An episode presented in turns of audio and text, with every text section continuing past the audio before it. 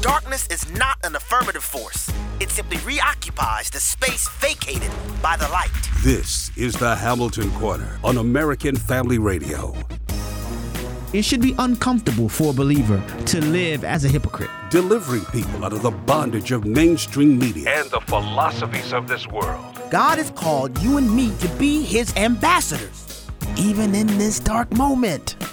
Let's not miss our moment. And now, the Hamilton Corner. Good evening, everyone. Welcome to the Hamilton Corner here on American Family Radio. I'm your host, Abraham Hamilton III, joined by the full corner contingent. Mr. Bobby Rosa has manned his station. Mr. J. Mack, producer extraordinaire, is in the screening room as, along with Mr. Marty Sparks. Ms. Jayla Ward is in the studio with us as well. We're ready to rock and roll with today's edition of the program. A lot of things happening today. A lot of uh, Supreme Court opinions were released. uh, an opinion concerning immigration was released.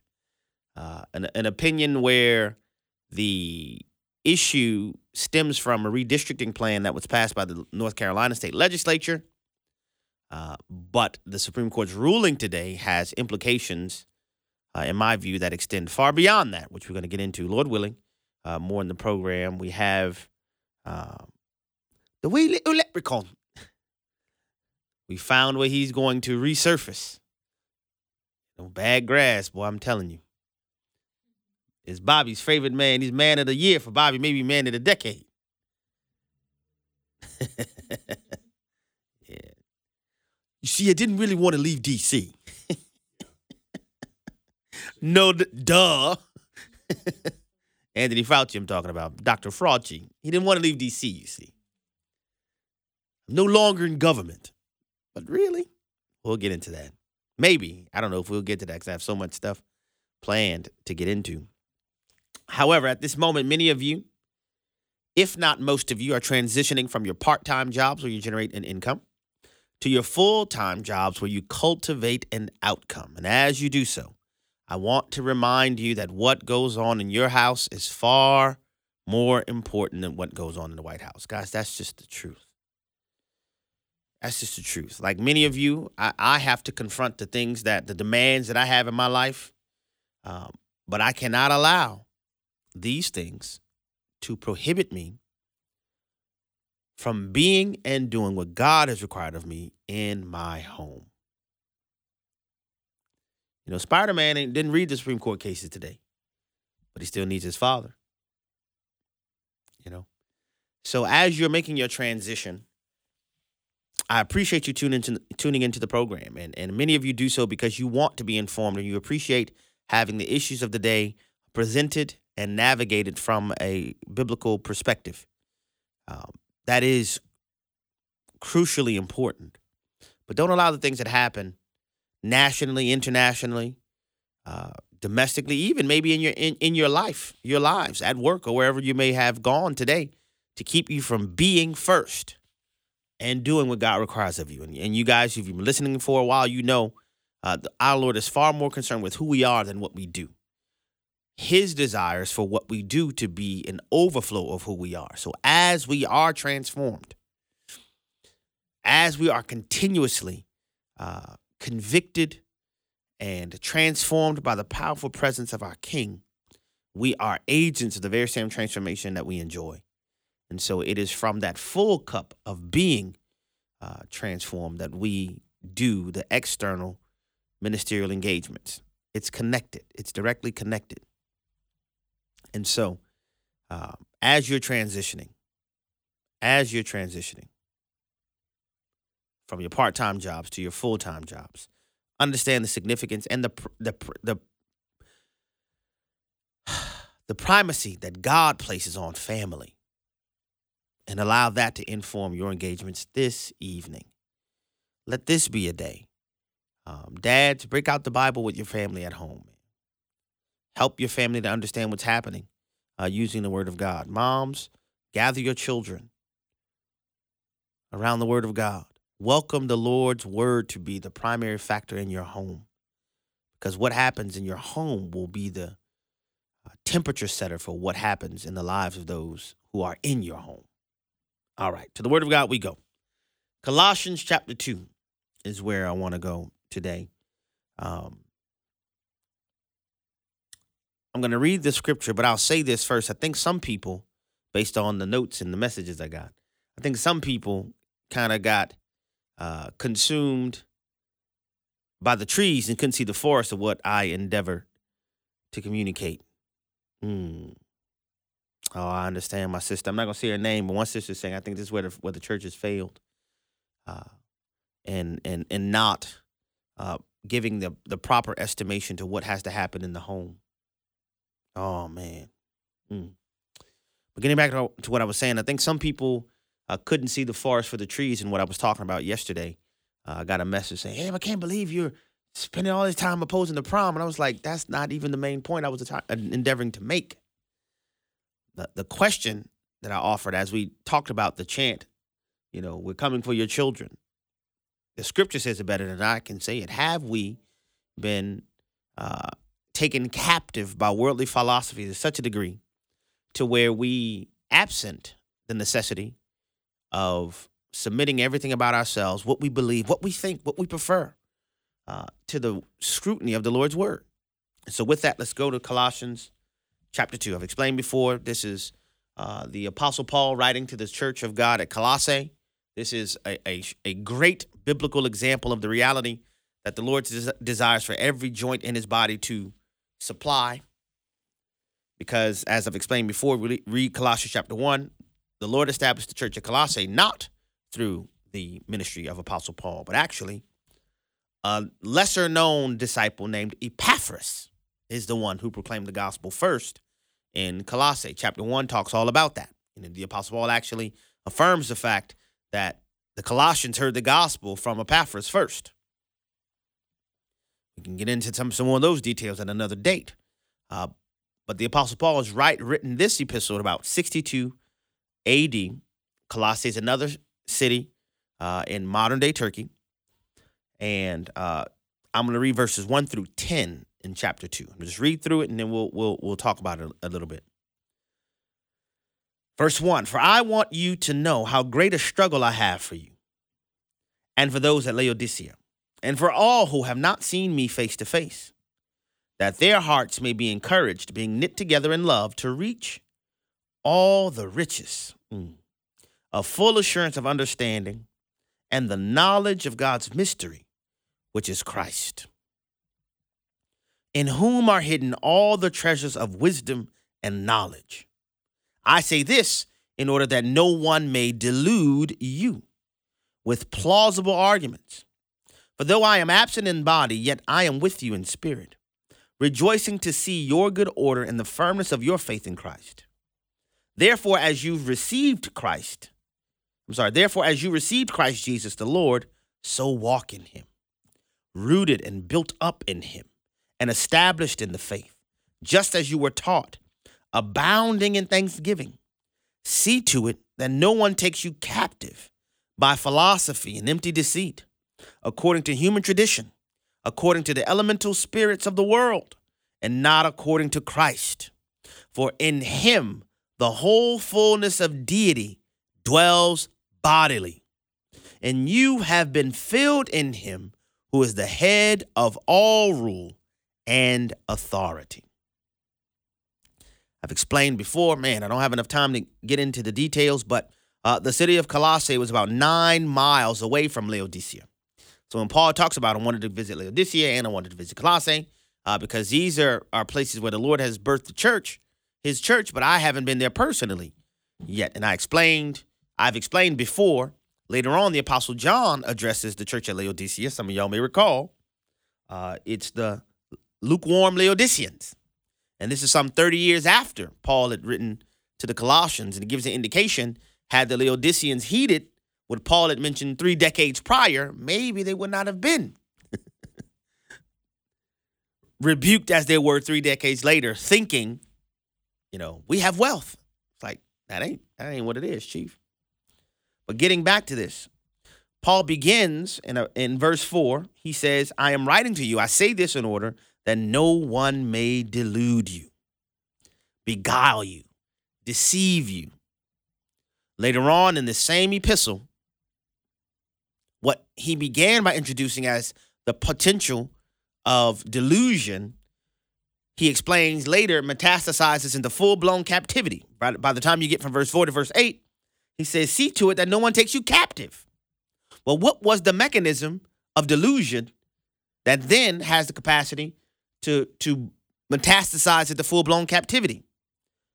Verse 8 tells us by philosophy and empty deceit, according to human tradition, according to the elemental spiritual principles of this world, rather than upon Christ. This source of scripture should be sobering for all believers because the Spirit of God is writing through the Apostle Paul to address to address Christians and say to Christians, the, pos- the possibility, the potential exists for you to be deluded and for that delusion to metastasize into full blown captivity. What does that captivity look like? For the believer, if you're a believer, praise God, um, your justification is anchored in the person and work of Christ. But it has the potential to encroach upon your witness as a believer to such a degree to where you have no potency of witness for anyone beyond yourself. And so the entire purpose of yesterday's conversation was to discuss the reality that we often don't realize, we don't appreciate, we don't estimate just how much we are steeped in worldliness. I'm not saying that we need to be the, these, you know, these cavernous, uh, recluse, you know, ascetic people. No, I'm not saying that at all. But I am saying, as believers, there should be a, a conviction in our hearts to endeavor with all that we are to please our God and King in every aspect of our lives. I only mentioned the prom phenomenon within the broader context of intimate interactions between young people. And in so many instances, we have simply accepted a world based normalization of social interaction that at best does nothing but create an opportunity for people to be tempted and to fall into sexual sin. See, the extremes of the, as the Bible describes, abomination and rebellion. And I don't mean extremes in terms of in terms of margins. I'm talking about the overt. I mean, these people announcing, we're here, we're queer, we're coming for your children. When these things are, are presented so consistently, combined by and large with an absence of an affirmative presentation of a biblical ethic concerning sexuality. How many young people are deprived from being presented with a with a biblical apologetic and even ex, an exegesis for the, the beauty of physical intimacy between a husband and wife? So often we're so marred by the world and even fallenness that many people are taught, all they're taught is don't do it. Stay away from it. Don't do it. And so, in doing so, we allow the world to shape and shade our concept of something that God said is good and that He created.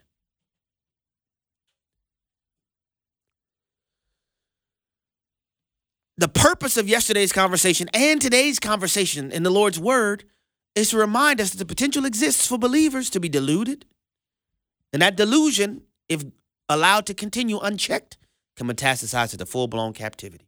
And that captivity has its manifestation where you have believers living like unbelievers. Worldliness is so normalized where you have professing Christians looking at others like, mm, it don't take all that to be saved. You, you, you, you just trying to be super spiritual. I mean, what is super spiritual? Honestly, biblically. I believe we underestimate in many instances the degree to which we have been steeped in worldliness. And it is the same the God who is the same yesterday, today, and forevermore, who appeals just as he has throughout biblical history. Come out from among, from among them and be ye separate. The call to holiness is not merely separating from a populace, it's also being dedicated to a particular function and purpose. It is because of our intimate relationship with our God and King that we're called to holiness.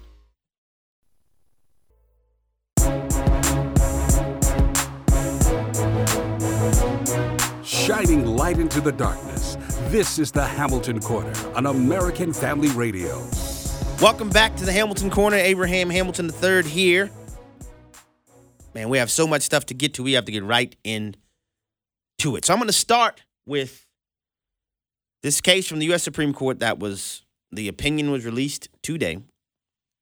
And it is styled uh, Timothy K. Moore in his official capacity as Speaker of the, of the North Carolina House of Representatives versus Rebecca Harper at et al. Now, I'm just going to tell you now, I'm not going to get into the weeds of the, the, the underlying facts that brought the case to the U.S. Supreme Court uh, because the, the, the Supreme Court's opinion, its announcement today, is an exercise in judicial overreach, in my estimation. And I want to explain why the implications of it are significant. Uh, we've often heard the refrain when uh, Benjamin Franklin exited uh, Independence Hall and, and he was asked, Benjamin, what have you wrought? You know, trying to figure out what was going on uh, with the delegates ultimately to the Constitutional Convention. And he replied, a, republic if you can keep it. You know, a republic if you can keep it. Uh, we've talked before how the Constitution guarantees to every American citizen a Republican form of government. Uh, these are basic things that, um, if you saw the National uh, Assessment of Educational Progress statistics, that America's children are not learning history and civics. Huh. You don't say. Well, when you say a Republican form of government, most Americans would think, you were talking about the Republican Party? Which is sad. It's so sad. And we have people who would tell you more frequently, oh, we live in a democracy. Even, you know, and, and I don't want to be a, to beat a dead horse, so to speak. But every time I hear somebody describe our nation as a democracy, it just reveals sometimes, not always, sometimes people may understand it and they're using terminology that's popular to them. But often it reveals a fundamental misunderstanding of what our nation is from the beginning. So if you you you misunderstand the corpus and the construction of our nation from its foundation, no wonder, no wonder you have no idea how it should be operating. You know, if you don't understand how something is intended to operate, and yet you choose you use it, the pinnacle of your usage will be abuse, which is abnormal usage. If you don't understand what it is, yet you use it, you will abuse it inevitably. Hence Benjamin Franklin's statement a republic if you can keep it. I would also remind people that those who read the US Constitution today and they perceive it as being, wow, these big words and all of these things, it wasn't considered, you know, complex linguistics in the early 19th century, the late 18th century. It wasn't. And it just shows how far we have lost our capacity to articulate language to where we need, you know, acron- acronyms and tweets and TTYL, you know, all of that. And, and no shade on those things. My wife really, she gets up to me, hey, why do you tweet in full sentences? Because. Why do you text? I mean, not tweet, tweet. Why do you text in full? Because. It's important that we understand language. Now, having said that, the case stands, and I'm going to give a little bit of, of the procedural history and an overview of the factual background. But the issue that comes from North Carolina, shout out to North Carolina, the Tar Heel State. I know we got some North, North, Carol, North Carolinians listening. If I said that wrong, please forgive me. I also got to give a shout out to LSU Tigers, Men's College World Series victors. Play with it if you want, but LSU's winning national championships. I am a bit disappointed that my ORU Golden Eagles didn't, didn't make it all the way. However, my Golden Eagles didn't make it, but Gold Tigers. I mean, I gotta have more cowbell. I mean, I, I mean, you can say what you want, but I mean, you know, Joe Burrow, college football national champs. You know, Angel Reese, women's basketball national champs, baseball national champs, which is the seventh one of those. I mean, I mean who's counting? But seven is more than one. Jayla seems to be annoyed. That's okay. She can be annoyed. There, there, there, was, a lot of people that was pounding chests when when those Gators destroyed LSU the game before. But there's a reason why these championships are played in series, you see. All right, back to the matter at hand. But go Tigers. All right. Article 1, Section 4 of the U.S. Constitution, it's not very complex. it's very simple and it's very direct. Um, the purpose of the, the, the objective by the Constitutional Convention attendees was to articulate our founding govern- governing documents so that families and, and, and mothers at their kitchen tables would be able to teach the vicissitudes of our nation to their children. The goal was to make it easily accessible to everybody. All right. Article 1, Section 4 says this Times, place, I'm sorry, the times, places, and manner of holding elections for senators and representatives shall be prescribed in each state by the legislature thereof, but the Congress may at any time by law make or alter such regulations, except as to the places of choosing senators. the Congress shall assemble at least once in every year, and such meeting shall be on the first Monday in December, unless they shall appoint, I'm sorry, unless they shall by law appoint a different day. The pertinent portion, this is the pertinent portion of this clause is right at the first sentence. The times, places, and manner of holding elections for senators and representatives shall be prescribed in each state by the legislature thereof. But the Congress may at any time, by law, that will be by congressional action, make or alter such regulations except as to places and choosing of senators. So the, the pertinent question presented by this article in and of itself, not just the, the, the lawsuit, is does the Constitution expressly grant sole authority for establishing the times, places, and manner of holding federal elections to the state legislatures? See, it is foundational to our nation for us to understand that we are a constitutional republic. Within a constitutional republic, the founders always intended for the ro- most robust features of governing authority to be closest to the people. Because our nation is comprised of the United States of America, the founders articulated in our federal constitution that the authority over administrating even federal elections rests with the state legislatures. Why? Because the state legislatures are closer to the people than the national government. Everybody's with me. All right? The state of North Carolina passed legislation, or, or, or to be more specific, the state legislature in North Carolina, and this dates back to 2001. Bring the rest of it? Yes, it did. Well, this is probably dissent. Uh, the state legislature implemented plans to redraw the congressional districts in North Carolina. As many of you are familiar, every 10 years, we have um, national census based upon the quantity of the population in each state. The numbers of Congress people are adjusted, all right? The total number remains the same, all right? It's going it's 535 total.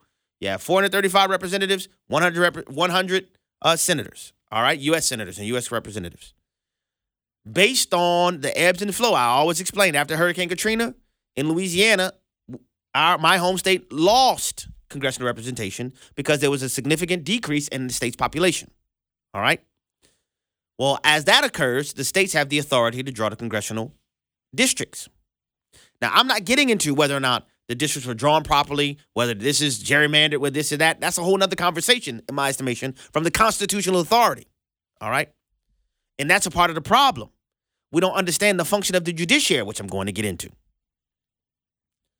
But I'll just say this categorically the judiciary's function was never meant to offer policy prerogatives, it was only to assess cases and controversies presented before the court, which we're going to get into in a moment. All right.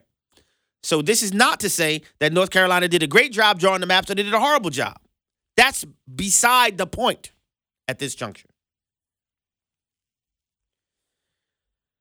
There were some who felt the drawings of the congressional districts in North Carolina were unfair. They were partisan. So they filed a lawsuit, which was their constitutional right to do within the state of North Carolina.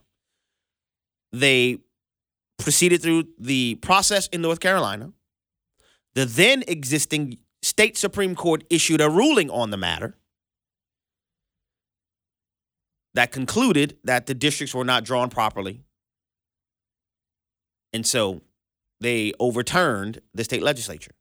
Well, at that juncture, representatives of the state legislature appealed appealed that decision to the U.S. Supreme Court, citing the Elections Clause of Article 1, Section 4 that I just read to you.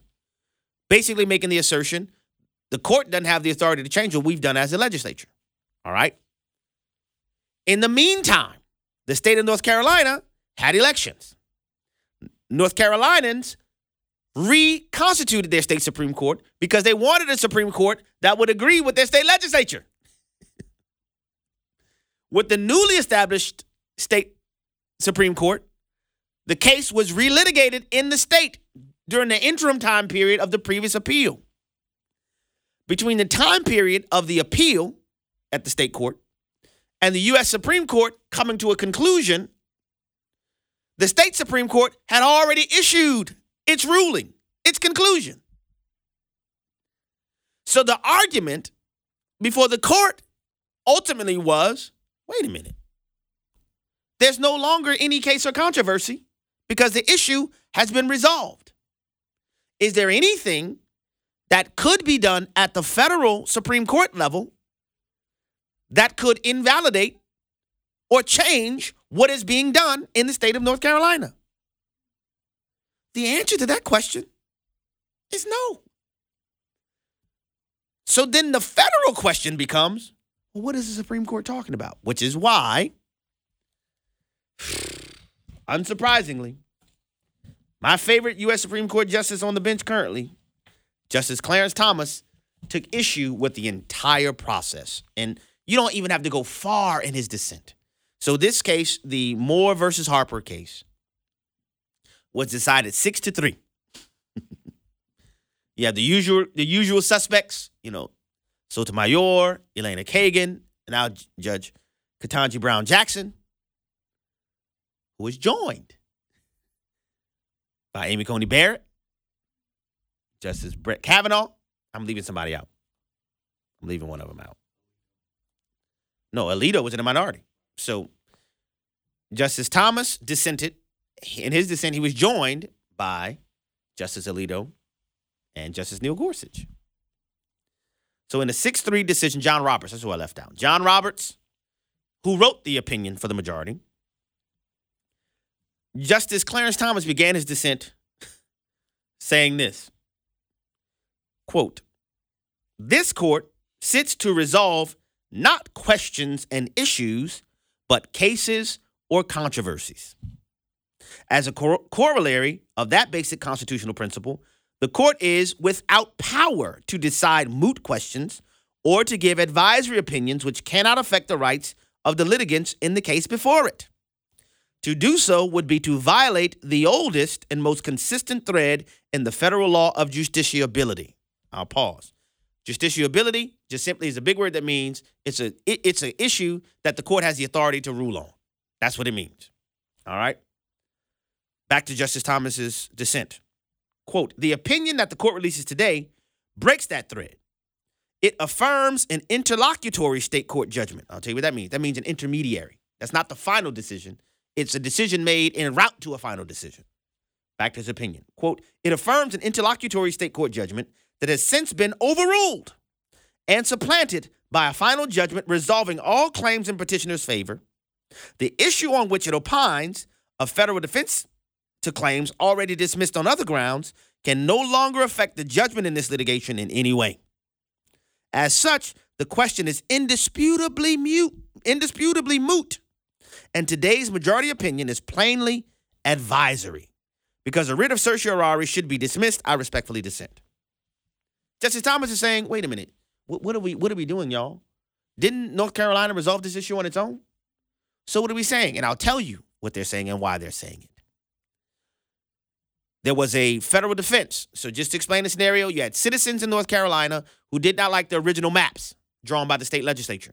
You had the state uh, the, the state House of Representatives Speaker Tim Moore representing the House of Representatives saying that I understand that you may not like these maps, but we, as the state legislature, have the authority to draw them. And to defend ourselves against your lawsuit, we will refer to the federal constitution among our state constitutional defenses in showing that we have this authority. Initially, the state Supreme Court ruled against the state legislature in North Carolina. Subsequently, the state Supreme Court in North Carolina said the legislature is right. And all claims were dismissed with prejudice, which means they cannot be brought again in state court. So, why then did the U.S. Supreme Court weigh in on this? And even broader, what is it about this issue that caused Justice Chief Justice John Roberts, Justice Amy Coney Barrett, and Justice Brett Kavanaugh to join Justice Ketanji Brown Jackson, Sonia Sotomayor, Justice Elena Kagan? I'll give you a hint with a question. How often do you think people who have authority will voluntarily cede that authority? Think about that for a moment, and we'll come back to it on the other side of the break. You're listening to the Hamilton Corner here on American Family Radio.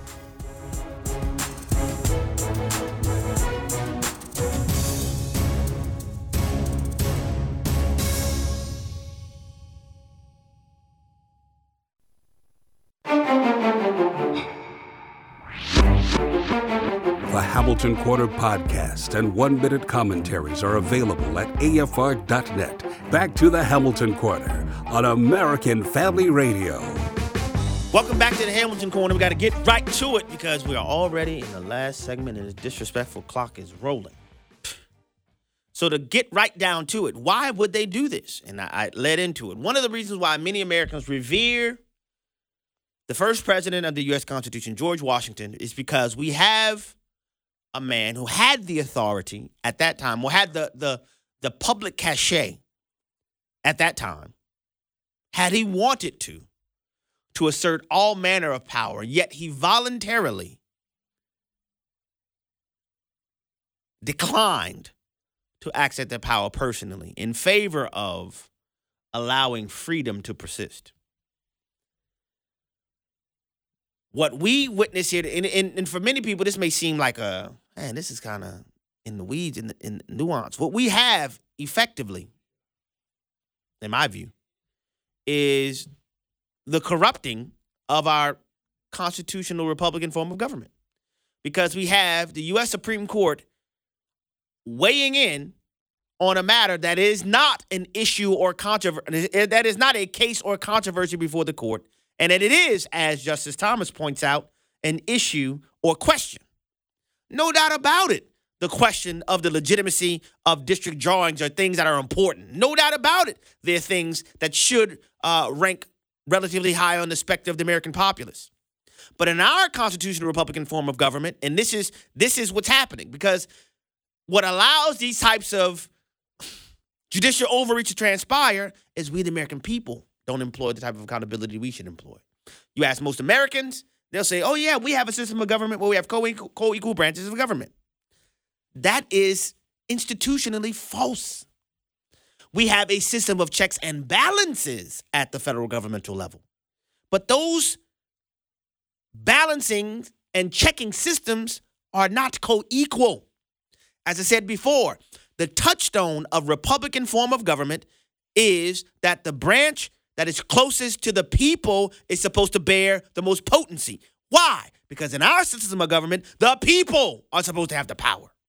But we are effectively run by a judicial oligarchy. And that is what is happening. So you have six of the nine justices saying, oh, even though we know the issue has been resolved in North Carolina, even though we know what we say here today, what we announce here today, is not going to change the results of the issue that has already been resolved in North Carolina. We want to do it anyway because we want to announce for everybody to know. Yeah, Article 1, Section 4 says states have the authority to determine time, manner, and place of federal elect- elections. But I want y'all to know that it's subject to our review. Man, the Jedi mind trick they employed in this case was state legislatures have the authority over federal elections, sure. But that's subject to state judicial review. And if any state judicial review even approaches a federal legal question, that means we, we can step in. That's not what the founders intended.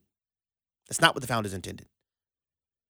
The express articulation of the authority of the state legislatures over elections were, was done intentionally.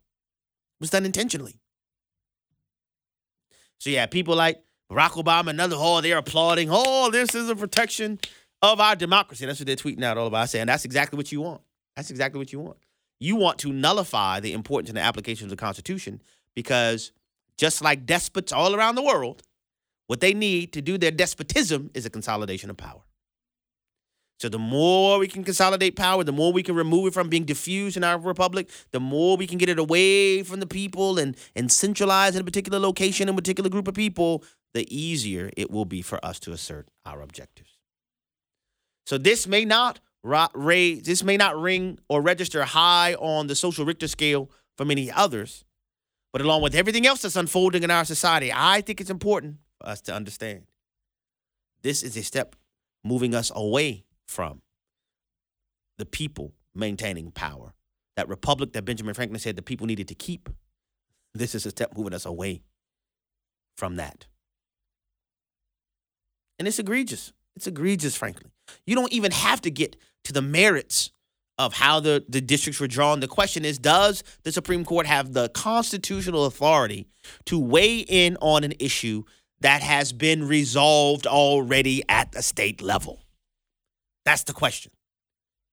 Because if the if the Supreme Court can just step in anytime they want, what's the point of having a state constitution, a state court system? It's bad, man. It's bad. It's bad. And it's something that we need to revisit in our articulation. We don't have co-equal. We didn't not, not as originally intended it has drifted in our understanding to this. But it was never meant to be functionally co equal. Man, I got so many things I got to get to. Continuing on with the, I'm not going to get to everything I got on here. And again, this may not raise to the level of popular consumption for everybody else, but I want you to evaluate this story in light of the overview that we as we started yesterday. We're here, we're queer, we're coming for, for your children. Have we been taken captive? The effort has been to establish a new normalization as to what is acceptable in the American body politic. There is a professor, Dr. Johnson Varkey, who happens to be a Christian, who taught for 20 years, 20 years at St. Philip's College in San Antonio, Texas. He taught biology. All right. He had the audacity to teach in 2023, just as he had taught in the prior 20 years, that your chromosomes determine your sex. If you have a Y chromosome, you're male. If You have an X chromosome, you're female. Well, unbeknownst to Dr. Varkey, the school initiated a uh, ethics investigation on him. I want you to listen to and watch this clip. It's clip number six. Go. And uh, in January of this month, uh, sorry, January of this year, on the 12th of January, I received an email from the vice president of the department um, of the school that uh, they are doing an ethic violation investigation on me. So I responded to his email and asked him what are the complaints and uh, you know just give me more info about it. So what he said was uh, the human resources will contact me. Nobody contacted me from human resources. And on January 27th, which is like a two weeks after the first email, I received another email uh, with a letter of termination. And this is a biology professor who taught at the school for 20 years. I would add, without incident. It is true that he and his wife are passionate and committed Christians, but he's teaching biology. They fired him for teaching biology. Thankfully, our friends at First Liberty are representing Dr. Varkey, and I do expect him to be reinstated fully as they have demanded in their wonderfully written and long demand letter, it, it- complete with charts and everything. In case y'all wondering what the X and Y chromosome manifested look like. but my, my, my point though is this is an instant instance on the on the continuum of what's percolating in our society where regardless of biblical truth, regardless of constitutionality, the spirit of the age continues to press in this same direction. And I am saying, as the Apostle Paul told Timothy, we have to train ourselves for godliness, to train ourselves to resist this and to stand against it at every front, but not just in the public out there sense, right in our own homes. We're going to open the phone lines. The number to call, I meant to give this number earlier. Marty's like, man, you late giving this number, Chief. 888 589 8840 is the number to call. The number again is 888 589 8840 is the number to call. Uh, our discussion yesterday, as well as our conversation today, is on the table. Uh, if you'd like to join the program, you're welcome to do so. We started out yesterday showing the rebellion march and chanting from New York. This is in San Antonio, Texas. Many of you listening, you heard me talk about cat ears in Arizona being elected to a school board. You see what I'm saying? It, it is it is proliferating throughout our society.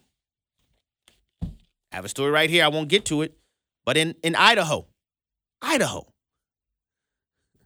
the school board had to vote on whether or not children in elementary school needed to be taught about quote unquote gender identity. Thankfully, the school board in this instance voted in the right direction, but you had a school board member who said, quote, I know from firsthand experience that if students, if kids don't feel safe in the classroom, they will not even begin to try to learn the reading, the writing, and the math.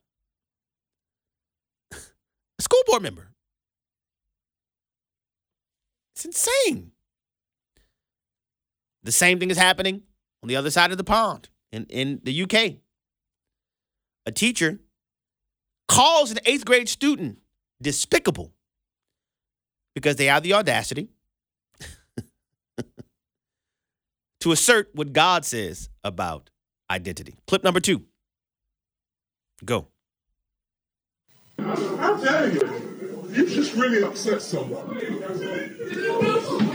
Saying things like should be in an asylum. I didn't say that. I just think if they if they want to identify as a cow or something, then they're like genuinely unwell. Then they've gone, yeah, they're crazy. You're questioning their identity. I wasn't a question. I was just saying about the gender. In terms of gender, there are lots of genders. There is transgender, there is agender, people that don't believe they have a gender at all. Trying a year ago, one penis for. Yeah, but cisgender is not necessarily the way to be. You were talking about the fact that cisgender is the, the norm, but you identify with the gender that of the sexual organ that you're born with Yeah. or you're with. That's Yeah. basically what you're saying, Yeah. which is really despicable. How? When it's if I called my mum right now, my mum would be sad. On my side. If I called my mum, she'd sad. Well, that's very sad as well, then. How is it? Most of people agree with that. There's only a small majority of people who actually think that. And why do you think we have so many problems in the world with homophobia? It's not an opinion Yes, that it we're is. expressing this Yes, school. it is. No, it's not. And if you don't like it, you need to go to a different school. So I did I'm, go to a I'm reporting you to this. You need to have a proper educational conversation about edu- about equality, diversity, and inclusion because I'm not having that expressed in my lesson. And I should have warned you um, that because it was a teacher and a student, that they they muffled. I won't say muffled, but they altered the voices of the teacher and, the and the child. But the, the teacher, the eighth grade teacher, told the little boy, "You need to be in an asylum." Nah, there are numerous genders. Yeah, transgender. You got some people don't have a gender. like, this is where we are, guys. Yes. And it's not just in one isolated place, it's washing over entire, really, of Western civilization. As promised, to the phone lines we go. We'll start in Texas, where Jerry is on the line. Jerry, thank you for calling the Hamilton Corner. Welcome to the program. Hey, brother, it's always a pleasure. I'll make this really, really quick. Uh, again, uh, I, I love the Constitution. I read it. I always enjoy your perspective on it. Uh, I do feel like, you know, we got to know it, we got to study it, we got to learn it, we got to teach it so we can defend it. Mm. And the thing is, is it's just an opinion from the Supreme Court. The state has a right to just simply ignore it. and I'll let you go, brother. Thank you, Jerry, for your call and your comments. It's hard to do, Jerry, when people don't understand the division of authority in our nation. But let's try to get as many calls as we, as we can. We'll go now to Iowa, where Catherine is on the line. Catherine, thank you for calling the Hamilton Corner. Welcome to the program. You're welcome. My pleasure. Go, go right ahead, Catherine. Okay. They overruled the Georgia legislature and illegally stole the election in 2020. Pence could have asked that it be reviewed and paused and not and, and discounted again. Because Thank you for your call, Catherine. And one thing I want to tell you, one of the major reasons that that major things that was announced in this opinion, that you have the U.S. Supreme Court basically saying, yeah, the legislatures have the authority over the elections, but subject to judicial review. And the issue that I'm presenting to you is: is that is that what the founders intended? If the founders intended for the court to ultimately make the determination concerning federal elections, why then would they include Article 1, Section 4 in the Constitution? That's the question. We have another caller, but I'm not going to be able to get to her. Thank you for calling them. You all have a great evening.